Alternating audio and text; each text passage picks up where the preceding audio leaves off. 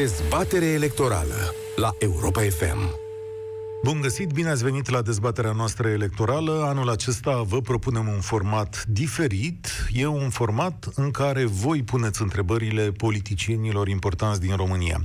Știți că în fiecare zi, sau aproape în fiecare zi, pe acest spațiu este posibil să aveți o dezbatere electorală, dar ne-am gândit ca, măcar o dată pe săptămână, să preluați voi, ascultătorii Europa FM, rolul nostru și să puneți în mod direct întrebările.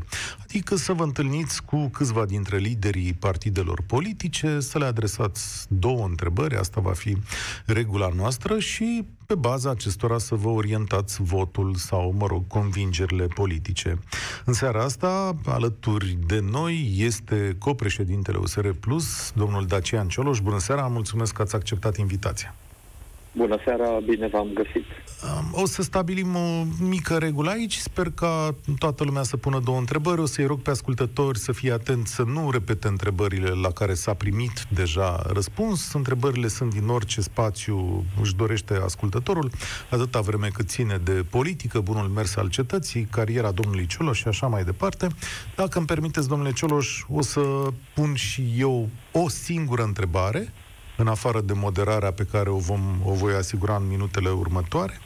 Uh, spun în felul următor, sunt multe controverse în România în acest moment legate de modul în care se instituie carantina în diverse localități care au cazuri foarte multe de infectare. Sunteți de acord ca decizia aceasta să fie la autoritățile locale sau ar trebui o intervenție mai solidă a autorităților centrale? Eu cred că ar trebui, în primul rând, criterii clare și transparente de constituire a carantinei și uh, evident că e nevoie și de opinia autorităților locale, pentru că ele cunosc uh, cât cel mai bine situația acolo, dar uh, nu văd cum ar putea să rămână structurile centrale care coordonează toate acțiunile în perioada aceasta de pandemie să rămână în afara responsabilității luării unor astfel de decizii. Dar, în primul rând, cred că avem nevoie de claritate și de transparență în felul în care se iau deciziile. Pentru că lipsa asta de claritate și de predictibilitate e cea care creează cel mai multe controverse și poate să ducă și la speculații până la urmă. Ei, asta se și întâmplă, da, o să ne lămurim pe parcursul emisiunii, sunt convins că ascultătorii vor reveni, să dăm drumul așadar la dezbatere. După cum v-am promis, primul care a prins linie telefonică este Adrian, dar am să te rog, Adrian, să rămâi o secundă pentru că îmi da, bună seama... seara, vă salut, bună seara, domnul Cioloș. Bună seara, Adrian, bună o seara. secundă. Numărul de telefon la care vă puteți înscrie este 0372 069599. Așadar, încă o dată, 0372 069599. Există deja înscrieri, dar l-am repetat pentru cine dorește să ne audă. Suntem și pe Facebook și acolo puteți urmări dezbaterea. Adrian, ai dreptul la două întrebări, te rog frumos. Da. Uh, prima întrebare pentru domnul Cioloș ar fi Ehm, ținând cont că PNL-ul e puțin probabil să capete majoritatea acum la alegeri și mai mult ca sigur eh, va trebui să facă o, o alianță cu USR Plus, întrebarea mea este care vor fi cele trei măsuri pe care USR Plus intenționează să le ia, chiar dacă PNL poate vrea sau nu vrea sau e sau nu de acord cu ele și care este uh, perioada de timp de implementare a acestor trei măsuri. Stați o secundă. Priorități de guvernare ale USR Plus. Asta spuneți, da? Mm, eu zic că e mai mult ca sigur că va trebui să facă o, o alianță cu USR da, Plus. Da, adică, da, da. mă rog, deci, trei măsuri pe care, la care țineți neapărat când ajungeți la guvernare, domnule Cioloș. Da, noi avem uh, nu 3, ci 40 de angajamente de guvernare pe principalele teme și domenii pe care credem că e nevoie de reforme și de schimbări și aceasta va fi baza de discuție pentru o eventuală înțelegere de guvernare după alegeri pentru un program de guvernare uh, comun. Pentru că nu sunt sincer acum, nu sunt. Eu pot să vă citesc trei uh, măsuri sau trei teme principale, dacă vreți, dar nu e suficient trei. Noi avem nevoie de o schimbare mai în profunzime a României și în patru ani de zile trebuie să ne propunem nu trei, ci mai multe măsuri și astea vor fi baza negocierilor pentru un program de guvernare comun. Asta intenționăm să facem, noi suntem deja pregătiți. Imediat ce trec alegerile, dacă uh, vom intra în această înțelegere și noi suntem pregătiți să intrăm într-o coaliție de guvernare cu uh, PNL-ul, dar încă o dată pe baza unui program de guvernare comun care trebuie să conțină cu siguranță, cu siguranță ideea aceasta de fără hoție în România, adică fără penali în funcții publice, fără pensii uh, uh, speciale, fără privilegii pentru uh, parlamentari, uh, și apoi uh, reformă în sistemul de administrație publică, adică trebuie să introducem profesionalismul și competența uh, și cinstea, onestitatea ca elemente de bază pentru a restructura Dar reorganiza administrația pentru publică că, cu investiții în sănătate și educație. Pentru că am primit această întrebare și pe WhatsApp la 0728 Vă întreba cineva apropo de pensii speciale. Am înțeles părerea noastră, nu trebuie să existe, dar totuși cum o să le scoateți? Pentru că acolo este un baraj al Curții Constituționale. Nu e un baraj. Nu, Curtea Constituțională nu interzice să scoți. Curtea Constituțională nu poate să interzică legiuitorului să ia decizii. Uh, deciziile le trebuie luate în așa fel încât să fie constituționale. Există uh, modalități juridice prin care pensiile speciale pentru uh, parlamentari, pentru uh, primar, pentru cei care uh, s-au autoprivilegiat cumva pot fi uh, eliminate. Deci există posibilități prin care putem modifica uh, legislația în direcția asta. Noi, de altfel, am vrea să venim cu o reformă a sistemului de pensii, care nu e sustenabil în momentul de față. Uh, ăsta e cel mai vizibil, partea asta de pensii speciale, unde sunt unii privilegiați care iau mai mult decât contribuie la sistemul de pensii. Noi vrem să mergem cu principiul ăsta de bază. Ei o pensie în funcție de cât uh, Uh, contribui, trebuie întărit uh, și pilonul 2 și finanțat și pilonul 2 de, de pensii,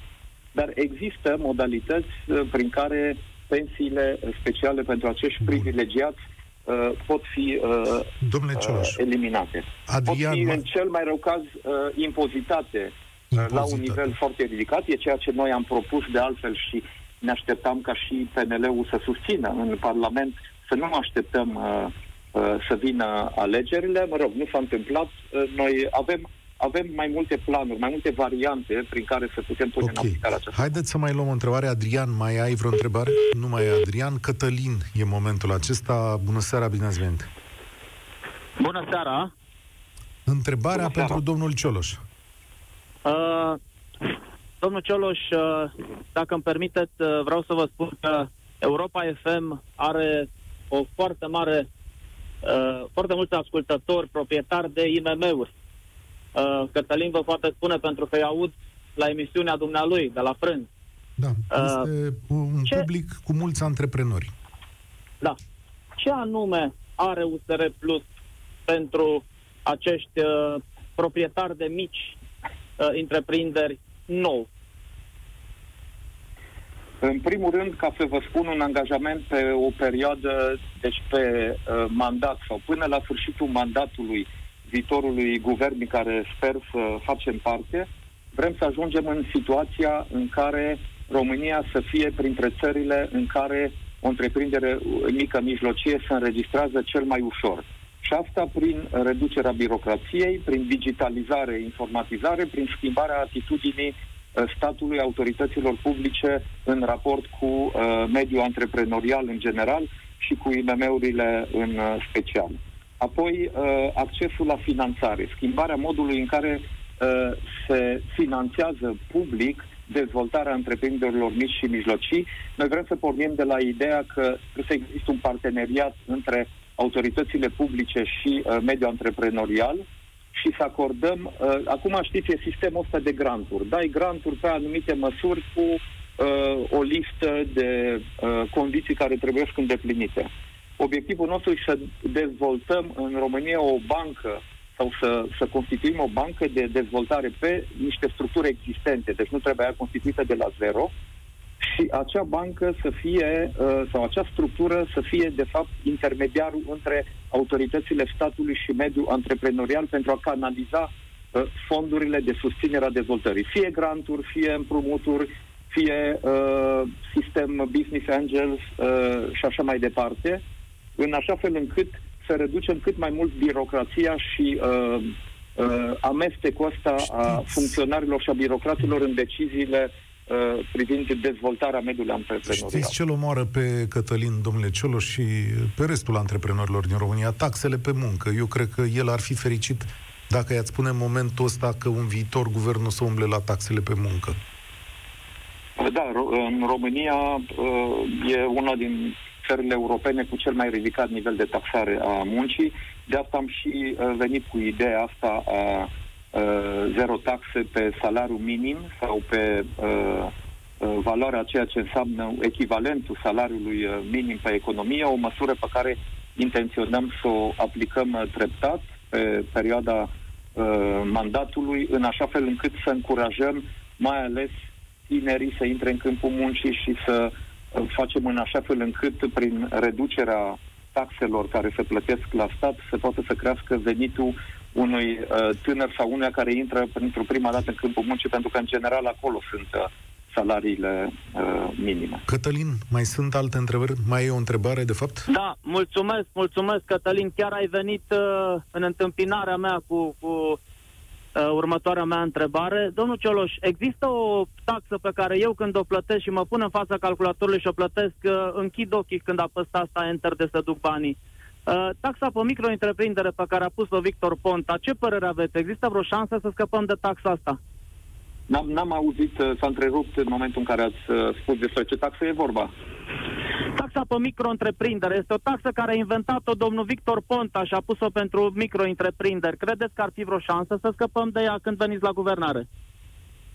Uh, da, eu cred că există șanse să clarificăm, să simplificăm și să reducem mai multe taxe care nu au un impact major asupra uh, alimentării bugetului statului, dar care complică foarte mult viața întreprinderilor și a micro-întreprinderilor și această taxă despre care vorbiți e printre ele. Așa cum în 2016 am avut un plan, Comisia de Tăiat Hârtii, adică de reducere a birocrației, tot așa atunci când spuneam că vrem să uh, simplificăm modul în care se înregistrează și funcționează o întreprindere mică, mijlocie sau micro-întreprindere, uh, la fel aici o să luăm uh, uh, la rând și uh, uh, complicațiile birocratice, inclusiv cele legate de uh, politica fiscală și de modul în care sunt taxate aceste uh, companii, de obligațiile pe care le au. Foarte multe obligații birocratice care costă bani sau costă timp, dar care împiedică dezvoltarea acestor companii și uh, uh,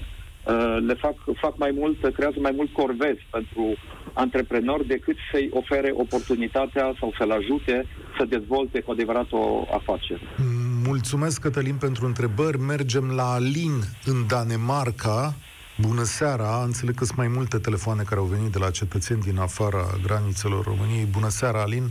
Te ascultăm mai dreptul la două întrebări scurte pentru domnul Cioloș. Bună seara, Cătălin! În primul rând, te rog să-mi auzit condițiile de nu, nu prea, nu prea ne auzim bine. Da, traversăm da, da hai să încercăm. Nu, nu reușim să, să ne auzim în condiții bune. Scrie-ne, te rog, pe WhatsApp, dacă e posibil, o să mergem către Mihai din Italia în momentul ăsta. Legătura e destul de proastă. Nu-l mai avem pe Mihai, da? Camelia din Constanța, bună seara! Ia uite, că am pierdut legăturile, legăturile telefonice. Hai să facem, uh, să încercăm să refacem măcar una dintre ele în momentul acesta. Bun, domnule Cioloș, o întrebare care stă pe buzele tuturor. Eu să, sau a venit Dragoș din Germania în momentul ăsta. Dragoș, salut, ne auzim. Alo, salut, bună seara. Bună seara. Bună. Două întrebări. Bună seara, domnul Cioloș. Vă aude. Bună seara, ascult. Bună seara, da. Uh, două întrebări. Uh, foarte scurt și la obiect. Uh, am, uh, chiar și în ultimele minute, am remarcat că domnul Cioloș vorbește la plural, vorbește despre ce poate partidul să facă în viitor, despre, numai despre viitor, dar pe mine, pe mine unul ca și alegător, în primul rând, eu mă uit la om, uh, cum să spun eu, cine este omul și ceea ce a făcut și întrebările sunt foarte simple. Cu ce se diferențiază uh, domnul Cioloș alias uh, partidul la care este uh, cu un reprezentant și cu ce se diferențiază față de restul clasei politice și așa îndoielnice. Și a doua întrebare este ce stați, a făcut stați, stați, stați, dânsul... stați un pic la întrebarea asta, că mie mi-e neclară. Adică cum cu ce se diferențiază? O să vă zic că imediat, domnul Cioloș, că e mai bun. Ziceți mai bine Păi- ce vă deranjează, că vă deranjează ceva în mod evident la chestiunea asta. Și, mă, nu. și a doua întrebare este ce a făcut dânsul în mod palpabil pentru țărișoara asta, care și așa e vai de capul ei de 30 de ani încoace, de mai bine de 30 de ani, ca noi să fim ca și alegători inspirați mai mult. Pentru că mereu să aud, oh, avem platformă să facem nu știu ce, uh, avem proiectul să mai facem nu știu ce, vrem să uh, intrăm tare să scoatem pensiile speciale, ce a spus dânsul mai devreme, vrem să facem, vrem să facem. Dar toată lumea rămâne cu vrem să facem. Și practic nimic nu se înfăptuiește. E, cum să remarcă domnul Cioloș, revin la întrebare, cum să remarcă dânsul în afara clasei politice care este în momentul de față? Adică, cum o să vă țineți promisiunile? Eu asta cred că vă întreabă în momentul Da, ăsta. dar vedeți că dânsul nu se referă la promisiuni, ci la ce am făcut uh, până acum, din câte înțeleg eu.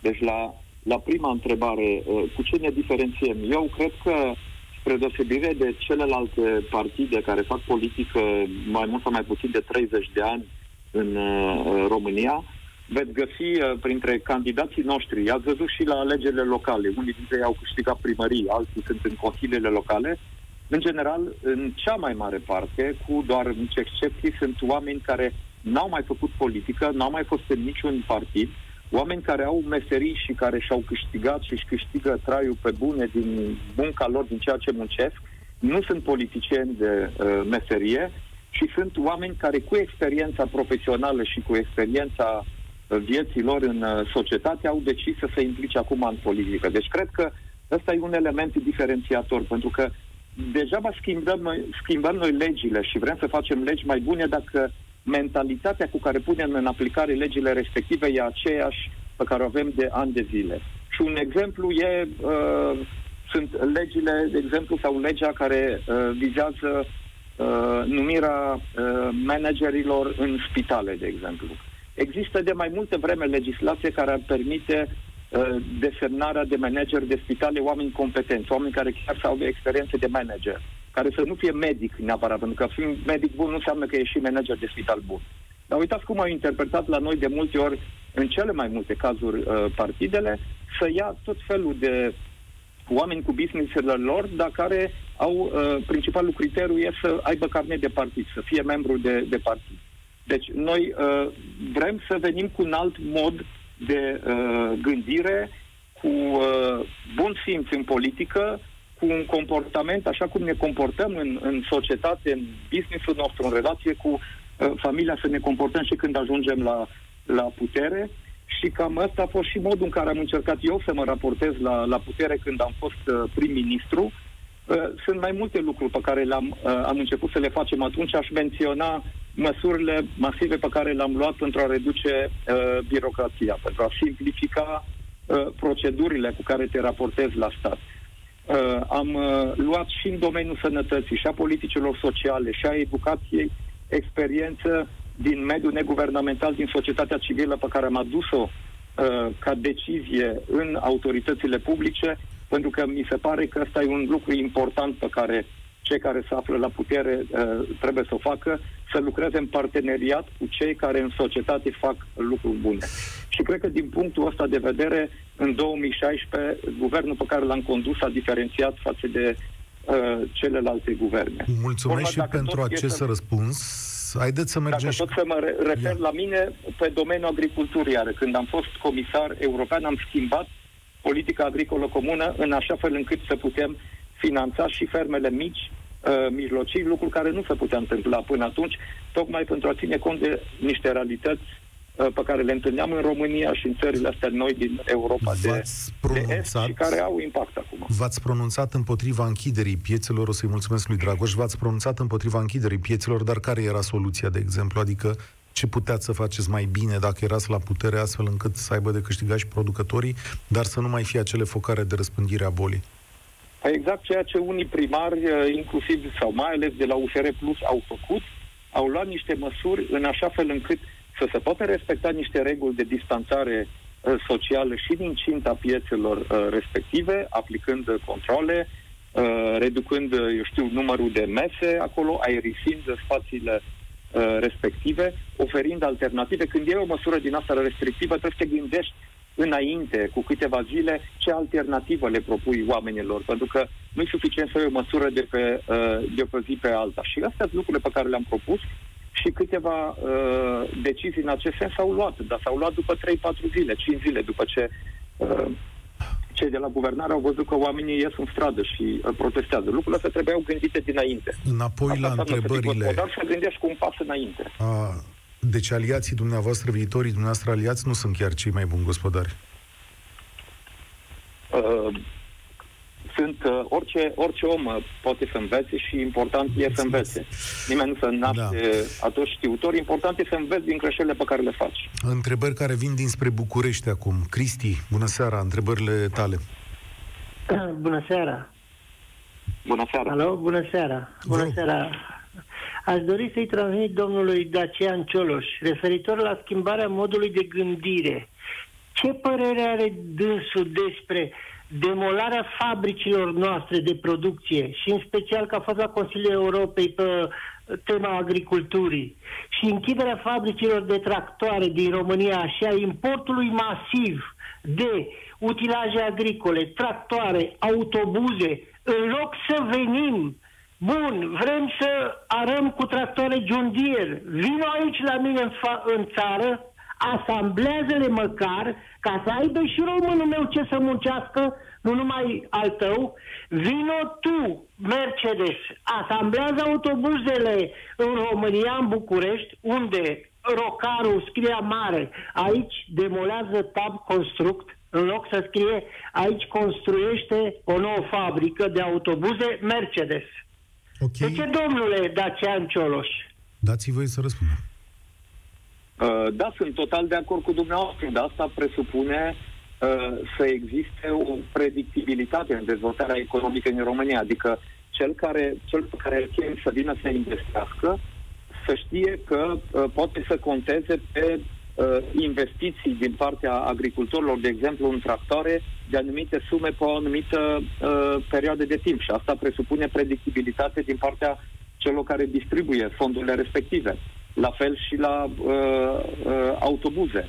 Vedeți că uh, se întâmplă cu autoturisme, sunt companii care vin și asamblează uh, autoturisme aici. Sunt și în alte domenii companii care vin uh, tot mai mult și asamblează uh, aici anumite utilaje pe care știu că pot să le vând aici. Asta e logica cu care noi am început în 2016, de exemplu, să pregătim uh, planul de uh, dotare al armatei cu uh, obligat sau cu angajamentul acela de a investi uh, 2% din produsul intern brut pentru uh, dotarea uh, armatei. Așa am început de atunci să negociem cu anumite companii să vină și să asambleze, să monteze uh, aici transportoare, camioane pentru armată, uh, uh, uh, fregatele uh, și așa mai departe. Deci uh, sunt un, cu totul de acord uh, cu ceea ce spuneți dumneavoastră, doar că mai trebuie noi să avem capacitatea asta de a oferi predictibilitate în uh, proiectul de dezvoltare economică. La fel e și cu autostrăzile, de altfel, cu construcția de infrastructură mare, de transport sau infrastructura în general. Eu aș prefera să văd companii de construcții românești care acum lucrează în Spania, Italia, Germania, Marea Britanie, unde patronul e român, muncitorii sunt români, să pot să le dau de lucru în România. Dar ei îmi spun, domnul Cioloș, aș veni dacă aș ști că uh, pe o perioadă de 5, 6, 7 ani, 8 ani, 10 ani, putem conta pe uh, un anumit uh, plan de investiții care să nu se tot schimbe am, tot la 2 ani, la 3 ani după Am o întrebare uh, în acest sens. Am o întrebare în acest sens de la ascultătorul din Danemarca, cel care n-a mai putut intra. El înțeleg că ar vrea să se repatrieze, dar întreabă așa, ce măsuri, programe financiare ați putea avea de, în vedere care să vină în sprijinul românilor care vor să se întoarcă în țară? Adică omul spune, aș veni, mi-aș deschide o afacere, am nevoie de un ajutor de la stat. Da, vom, uh, vom avea pentru uh, cei care vi- sunt în diasporă și vor să se repatrieze total sau măcar cu afacerile, uh, uh, vom avea niște canale directe de comunicare cu uh, autoritățile publice, fie centrale, fie locale, uh, cu uh, cei care păstoresc domeniile în care respectivii vor să investească. În primul rând vrem să simplificăm proceduri administrative prin care un român care locuiește în uh, uh, diaspora are uh, acces la decizii administrative atunci când are nevoie de ele.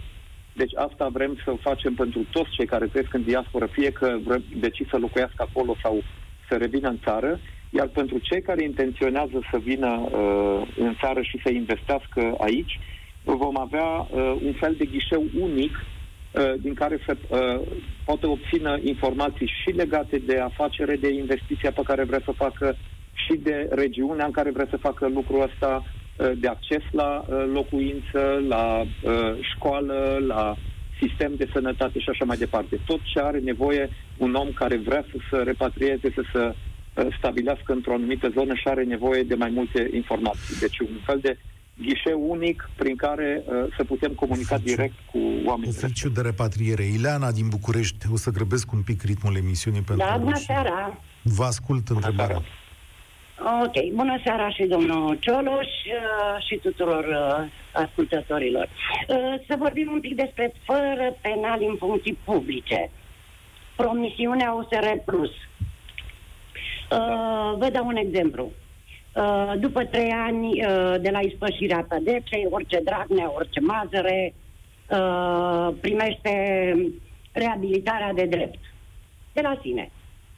Din punctul dumneavoastră de vedere, poate să re- revină uh, în politică și să primească funcții înalte uh, sau, mă rog, în funcții uh, publice uh, și asta se numește că uh, vom fi fără penali în funcții publice. Uh, Cred că deja faptul că uh, interzicem, uh, vom reuși să interzicem celor condamnați penal care uh, n-au fost reabilitați, pentru că nu totdeauna reabilitarea se produce atât de repede, depinde de, uh, de pedeapsă și și aici putem lucra, să vedem ce înseamnă reabilitare și în cât timp uh, uh, ea se poate produce. Deja faptul că uh, nu o să mai avem condamnați penal care uh, nu s-au reabilitat încă în uh, funcții publice, mi se pare un pas important. Uh, evident, uh, trebuie să respectăm uh, Constituția și uh, legile țării pentru cei care sunt cu adevărat uh, reabilitați. Uh, lor nu poți să le interzici niște drepturi constituțional, dar uh, noi intenționăm să introducem în Constituție uh, principiul acesta de fără penal în funcții publice și în momentul respectiv, sigur, pentru asta avem nevoie de o majoritate uh, în Parlament care să ne permită să modificăm Constituția, dar cam asta e ținta noastră. Vi se și pare atunci că când vom uh, lucra PNL la Constituție, uh, vrem să gândim uh, mai bine și perioada asta de reabilitare pentru cei care au fost condamnați pentru corupție. Vi se pare că uh, PNL pentru v-a proasta tratat gestiune corect a statului. această inițiativă, domnule Cioloș? Uh, cum? Vi se pare că PNL v-a tratat corect această inițiativă? I-ați simțit ca parteneri în această chestiune?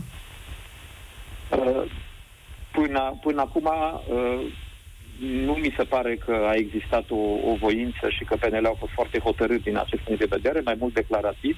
Dar așa cum am spus, noi vom lucra pragmatic pe baza unui angajament uh, de guvernare foarte clar. Dacă mergem în parteneriat, uh, un astfel de angajament va trebui să fie acolo și eu am încredere că și președintele Iohannis va susține un astfel de uh, proiect în momentul în care vom putea construi o majoritate în Parlament pentru asta. Ok. Și e important să avem majoritatea asta în Parlament ca să nu mai existe uh, scuze. Eu cred că PNL-ul, într-un parteneriat cu USR Plus, va acționa altfel decât același PNL într-un parteneriat cu uh, celelalte partide care până acum ar fi putut uh, pune în aplicare astfel Bun. de măsuri, dar totuși uh, n-au Mai uh, avem făcut-o. 2 minute și 30 de secunde. Gabriel din București are dreptul la ultima întrebare. Gabriel, hai să facem... Seara, domnule Cioloș, vă rog frumos Bună seara. să vorbiți cu colegul dumneavoastră, domnul președinte OSR Ilie Dan Barna, cu următoarea propunere. Parlamentarii USR să-și dea demisia din Parlament astfel demonstrând că nu vor să beneficieze de acea pensie specială și în felul acesta și celelalte partide, dacă vor fi corecți, își vor da demisia. M-ați înțeles ce vreau să spun și vă mulțumesc. Bună seara! Interesantă propunere. Da. da, am înțeles. Nu știu dacă bă, demisia acum din bă, Parlament, unde să mai ia anumite decizii, bă, poate să ajute la asta. Dar noi putem gândi legislația în așa fel încât Uh, să nu trebuiască ei să-și dea demisia. Da, o să le transmit ideea asta și să discutăm și ideea. Adică ce vă cerea ascultătorul era un angajament ca pe data de 5 decembrie, când, mă rog, lucrurile se încheie, să își dea demisiile și așa mai departe. Cred că asta era da, am, am înțeles, am înțeles. Bun. e o întrebare, minutul pe care îl mai avem, uh, care stă pe buzele tuturor. Există eventualitatea să mai, să mai acceptați un post într-un viitor cabinet sau poate chiar postul de prim-ministru, dacă se impune? Da, evident, evident că da. Eu am spus de când am intrat în partid, într-un partid, că uh, în plus că proiectul meu e România și e în România, de aceea sunt și prezent în această campanie, în uh, calitate de candidat din partea USR Plus pentru poziția de prim-ministru. Sigur, asta nu, nu e o candidatură uh, cu un vot public, e decizia președintelui să desemneze uh, un candidat de premier, dar uh, sunt susținut de USR Plus pentru această uh, poziție și evident că sunt uh, deschis. Dar dacă, dacă în viitorul guvern, să zicem că USR Plus are funcția de ministru al agriculturii sau știu eu al fondurilor europene, e o candidatură viabilă pentru dumneavoastră? Uh, eu nu exclud nimic, dar va trebui să gândim împreună cu colegii care e poziția și locul în care eu pot să fiu cel mai util Uh, României și proiectului politic uh, uh, la care am aderat și pe care îl construiesc. Asta va fi, asta va fi criteriul. Nu dorința mea de a fi neapărat ministru din nou. Eu am și acum o responsabilitate importantă și în Parlamentul European, unde pot să ajut și ajut foarte mult România. În mare măsură, fondurile pe care, la care România va avea acces de anul viitor încolo se datorează și felului în care noi, delegația USR Plus, am acționat și acționăm în Parlamentul Vă... European și pozițiilor pe care le avem acolo. Vă mulțumesc tare mult pentru prezență. Asta a fost dezbaterea electorală cu Dacian Cioloș. Vă mulțumesc încă o dată spor la treabă. Uh, Europa FM își respectă promisiunea de a vă pune în legătură unii cu alții. Sper ca săptămâna viitoare Traian Băsescu să fie aici, el a acceptat invitația mai de mult și miercuri ar trebui să ne auzim cu Traian Băsescu. Eu sunt Cătălin Striblea, vă mulțumesc tare mult pentru prezență și pentru întrebări. Ne auzim mâine la Avocatul Diavolului. Dezbatere electorală la Europa FM. Piața Victoriei cu Cătălin Striblea la Europa FM.